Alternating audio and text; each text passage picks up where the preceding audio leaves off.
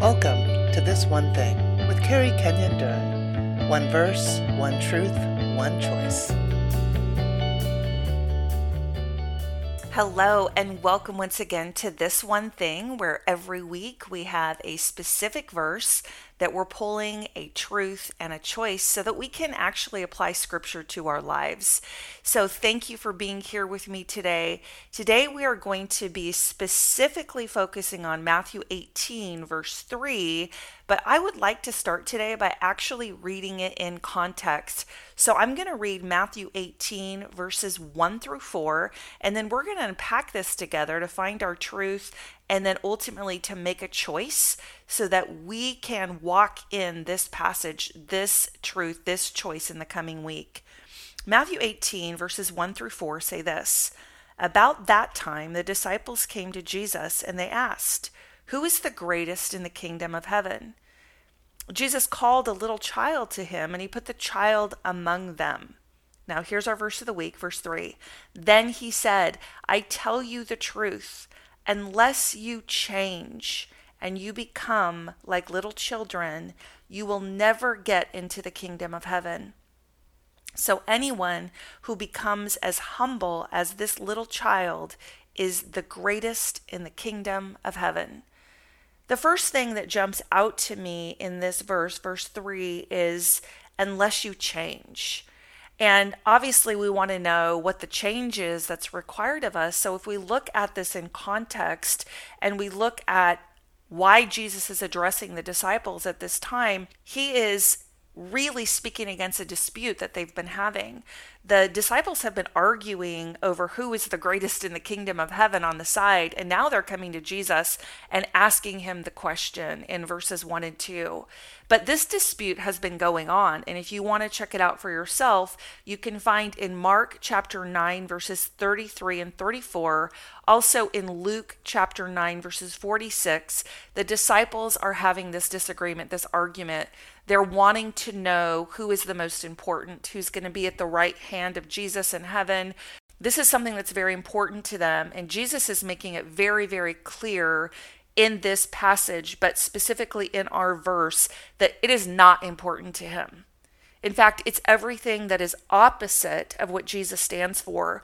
So he's really standing up here firmly against this disagreement, this argument that the disciples have been having. And he's saying, You got to change. You've got to stop it. You've got to become humble. You've got to become childlike because you have nothing to do with my kingdom and you will never be great for my kingdom, in my kingdom, until you stop needing to have the place at the head of the table unless you stop needing to have social stature and praise and position you will never, ever have a place in my kingdom. So, this is definitely something that we need to be applying to our lives as well. And many years ago, when I recommitted my life to the Lord, He taught me to pray scripture over myself. And I started seeing Jesus through my spiritual eyes. And what I mean by that is in Ephesians chapter 1, verse 18, Paul is praying for the church at Ephesus, and he says, open our eyes, enlighten our spiritual eyes, so that we'll know the full hope and inheritance that belongs to us in Jesus Christ. So I started praying that passage. And then I started praying Hebrews 12, 1 and 2, that I would lay aside every weight, every sin, everything that would come between Jesus and I by keeping my eyes on Jesus. So at that time, when I started praying these scriptures and many more, my spiritual eyes being opened with my physical eyes closed, I started seeing Jesus in front of me. At that same time, he told me to claim scripture and to come to him as a child, to have a childlike faith. And I started actually seeing myself as a little girl. And typically, three to four years old, I'd see myself as a child when I would come to Jesus in prayer. And I think that one of the reasons that Jesus wants us to come to him as children is because we are fully admitting our need for him. We are completely dependent on him when we come to him as children. And often when I speak, I'll say we've got to get out of our super smart heads and we have got to allow the Holy Spirit to humble us so that we are following the lead of the Holy Spirit within us. We have, as daughters and sons of the King who have committed our lives to Jesus Christ, we have the exact same power that raised Jesus Christ from the dead inside of us. But we cannot walk in that power if we are thinking and operating and dependent on our human intellect. So, what happens when we come to Him as children, we're humbling ourselves, but we're also getting in a posture where we are fully available for the Holy Spirit to speak to us and move through us. And so now this is a really big part of my counseling practice. When I meet with clients, the second hour is almost always reserved for healing prayer. And I will pray scripture over my clients and then I will speak over them that with Jesus, they're just a child, they're just a little boy or just a little girl. And when they allow themselves in that childlike posture, they are able to give their burdens, give their weights, give the things that are making them tired or weary or exhausted. And hand those things over to Jesus because they're keeping their eyes on Him, just like Hebrews 12 1 and 2 says. So I really believe that the change that we need to be embracing is that we would come to Jesus humbly and as children, not just at the point of salvation where we're saying, Jesus, I need you. I can't do it without you. I need you to be my Savior. Yes, that is a childlike posture at the point of salvation. But we also need to be embracing this childlike posture daily in our relationship with Him, coming to Him as children in prayer. Asking Him to open our spiritual eyes so that we can see Him, but that we can also see ourselves as children. So let's talk for a minute about why Jesus might be calling us to be childlike with him beyond the humility. Yes, we've already said it. To be childlike with Jesus is an absence of pride, it is to walk in humility, but it's also a, a posture of complete dependency on him. It's a posture of knowing our own personal inadequacy that Jesus, we need you. We need you because we can't figure out the world. We can't figure out our family. We can't figure out our situations at work. Or we can't parent without you. Or we can't be a good friend without you. Or Jesus, I can't figure out my finances without you. Or I have no control over my health, Jesus. I'm completely dependent on you. Children are also joyful, they're enthusiastic, they're energetic, they ask a lot of questions. They trust easily. One of the things I love a lot about children, and this is a great carryover into our spiritual life with Jesus, is they receive easily. When we're in a childlike posture with Jesus, when He wants to bless us and give us spiritual inheritance, wants us to receive His joy, His peace, His hope, we're going to receive that much more easily if we're in a childlike posture with Him. Children also give their struggles, their problems easily. Think of a child who's too short to reach a high cabinet and they want a cookie. They're going to run immediately to their mother and say, Mom or Dad, whoever's available, I need a cookie, help me. There's no pride. There's no thought of, well, I don't want to look silly. I don't want to look like I can't do it myself. They they run and they ask for help. And that is the posture that we need to be in spiritually with Jesus. Children are not threatening or intimidating. They're just playful and they're just who they are, no pretenses, no posturing.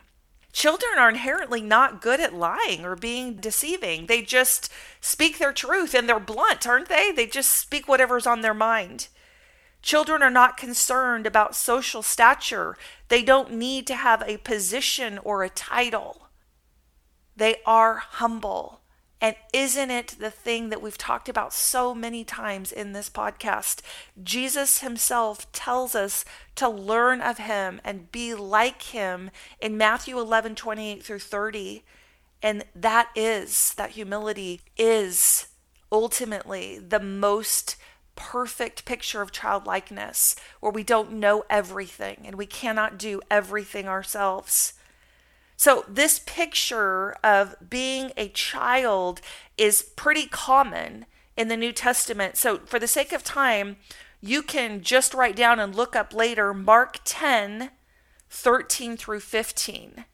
Now, it's almost exactly the same wording, the same passage that we find Luke 18, 15 through 17. So Mark 10, 13 through 15, and Luke 18, 15 through 17, they're the same story, the same passage, written almost exactly the same way. So I will only, right now, for the sake of time, read Mark 10, 13 through 15. It says this. One day, some parents brought their children to Jesus so he could touch them and bless them. But the disciples scolded the parents for bothering him. When Jesus saw what was happening, he was angry with the disciples, and he said to them, Let the children come to me, don't stop them, for the kingdom of God belongs to those who are like these children. I tell you the truth.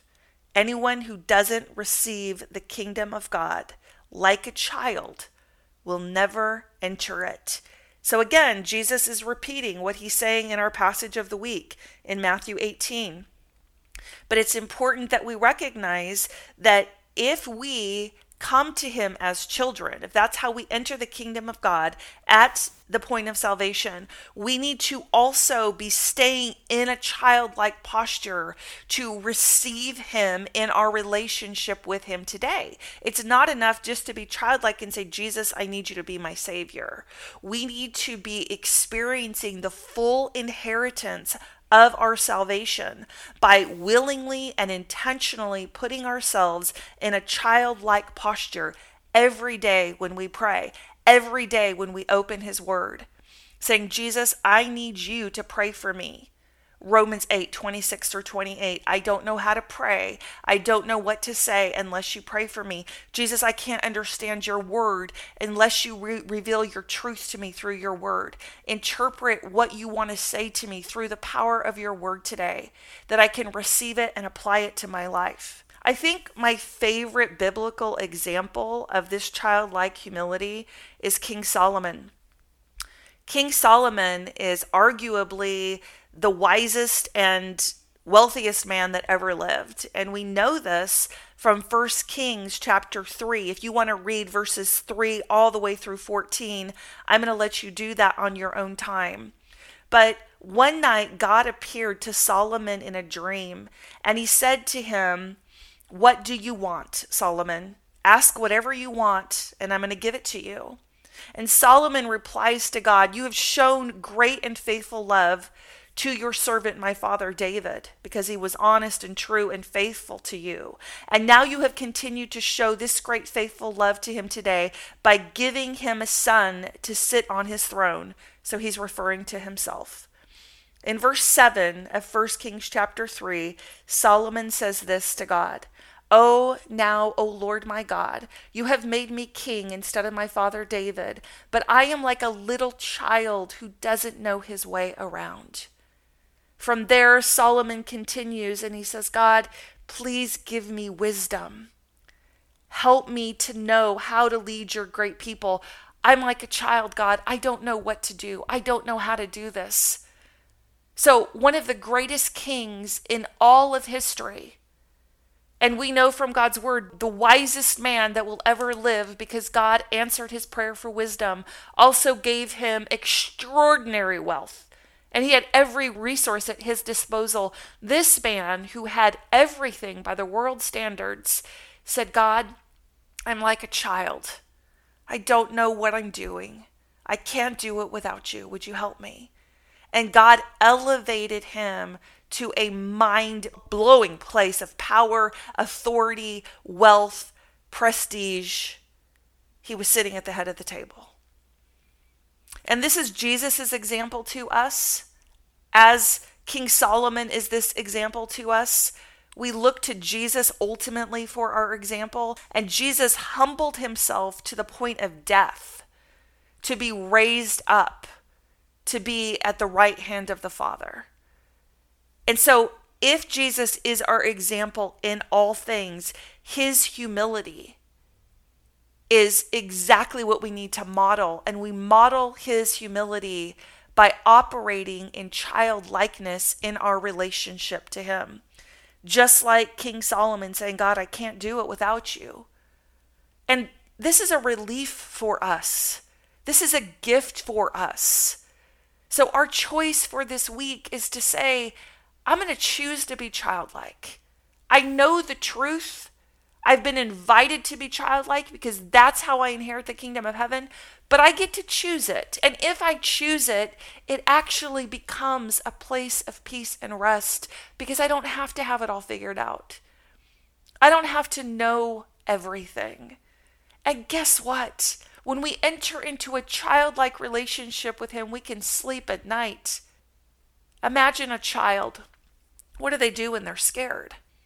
Let's say there's a thunder and lightning storm outside. A child runs into his or her parents' room. Mommy, Daddy, I'm scared. And the parent comforts the child and rocks them to sleep and puts them back in their bed. And when we come to our Father as children, we're allowing Him to comfort us, to care for us, to reassure us through the Holy Spirit that the world is not falling apart. It is very much under His control, that He knows exactly what's going on in Russia and the Ukraine all over Europe, and He knows what's going on in your home. He knows what's going on with your health inside of your body. He knows what's going on with your job, with your finances, with your children, with your marriage, with your family, with your friends. He knows what's going on in your life. And if you will come to Him as a child, He can comfort you and remind you that He has got it under control. I often use the analogy of being a child and going on family vacation. And when you're a kid, imagine that you're three or four years old and you're going on family vacation and it's time to pack. You don't know how to pack your suitcase. Your mom has to pack it for you. You might throw a couple things in a bag because you're trying to be a big helper, but the reality is when you're a kid, you just get in the car. Your parents pack, your parents have the money for all of your accommodations and for the gas. They have the directions, they know where you're going. You have no idea where you're going. You can't drive, you don't have any resources, you didn't bring any snacks, you didn't even pack your own suitcase. Your parents take care of all of it. And I think that's the posture that we need to have as we go through this journey of life. We are not in the driver's seat. And if we are in the driver's seat of our own life, that equates to a tremendous amount of stress and pressure that Jesus never intended for us to carry. It is time for us to recognize that we are children in the back seat of the car. Our Father God is driving the car. He is an excellent driver. He doesn't need our instruction, our help. No backseat driving necessary. He's got the directions, he knows where he's going, he has all of the resources to get us there. He has planned every detail, and he knows the exact timing of every stop and when we need to get back on the road. When we are children, we can sit in the back seat of the car and trust him to drive us to our destination, which is home in heaven with Him. And we can trust Him to take care of the things that we cannot understand, that are too big, too lofty, too far beyond our human finite brains. This is what King Solomon understood. And this is what the disciples in Matthew 18 1 through 4 had yet to understand. And Jesus is saying to them, as He is saying to us, if you will put aside your pride, if you will put aside your need to be important, to have positions or title or social stature. If you will come to me and you will be childlike, you will inherit not only my kingdom, but the fullness of a relationship with me today here on earth that I truly died for and intended for you to have this side of heaven. I don't intend for you, Jesus is saying, to be completely stressed out and anxious, taking responsibility for your life that you just cannot take because you don't know all the answers. You don't know every detail of the trip. You can't plan every detail of your life because you are not in control. He's saying, I am. So we gave Jesus control at the point of salvation. Let's choose this week to give back that control, to say, Jesus, I've been driving the car of my life. I'm going to choose to come to you in a childlike posture, ask questions, trust you easily, give my burdens to you easily. Say, I'm tired, I'm weary, I can't do it. I give all of this to you. Jesus, you're responsible. You figure it out. And Jesus, I'm going to receive your promised rest and your promised peace. I'm dependent on you, Jesus. I can't do it without you. And as I give you all of my burdens, as I give you all of these weights, I am going to choose to walk in a joyful, enthusiastic, energetic, childlike exuberance because you've got it, Jesus. You're at the wheel, you're in charge, you're in control. That hasn't changed. And you're going to be in control and you're going to have everything covered that affects me and my loved ones until I am with you face to face in heaven. I don't need to worry. I don't need to be afraid because I'm just a child and you're my father who I can trust driving the car. So I want to go into prayer, but I would love to encourage you if this message is one that the Holy Spirit is really prompting you to grab a hold of and apply this week, why don't you intentionally spend some some time with a child? I think it will be so encouraging for you to make your own list. What are all the childlike behaviors that we can model in our relationship with Jesus? How can we be childlike with Him so that we are sure that we are benefiting from everything He promises us at salvation? Make a date with your favorite child, if it's a niece or a nephew, your, or your own child or your grandchild, and write down some of the things that you see in their behavior that you can model in your relationship as you pray and as you are in the Word so that you can receive everything Jesus Christ died for you to receive in your relationship with Him today and then ultimately in your relationship with Him until you're with Him face to face. So I'm going to pray, but I do want to let you know that the next four weeks, the Unfettered team and I have decided that it would be so much fun to play our favorites from the past year. We've been doing this this one thing podcast for over a year now. So we're going to take the next four weeks to play our favorites. And we really hope that you enjoy listening to some of the messages that have blessed us as a team the last year. Let me pray. Father God, I thank you so much that we have this invitation to come to you as children, to be at peace, to be at rest, knowing you're driving the car. You're in charge, you're in control. You know exactly where we're going. You have all the resources, you have it all planned out. There are no surprises on the journey, nothing that you can't handle.